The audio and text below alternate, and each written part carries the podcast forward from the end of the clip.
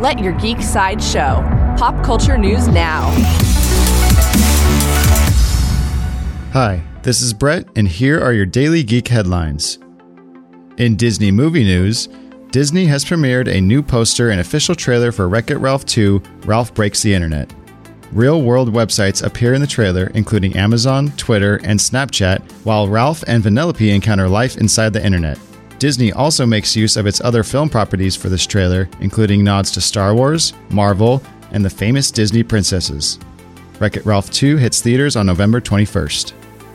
In Marvel Netflix news, Netflix has released a new exclusive clip from Luke Cage Season 2 featuring Misty Knight and Colleen Wing in a Harlem bar fight.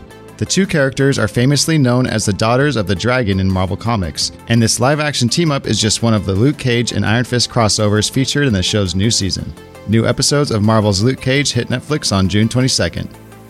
In Amazon movie news, Amazon has released the first teaser trailer for its upcoming reimagining of the horror thriller Suspiria.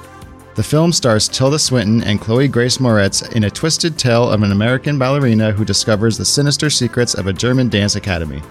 Suspiria opens in theaters on November 2nd. In Dungeons and Dragons news, Wizards of the Coast have announced several new adventure storylines coming to Dungeons and Dragons later this year.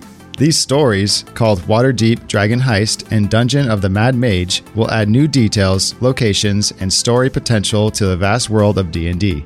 Dragon Heist will be released first on September 20th, with more Dungeons and Dragons publication news to come soon. This has been your Daily Geek Headlines Update. For even more ad free pop culture news and content, visit geeksideshow.com.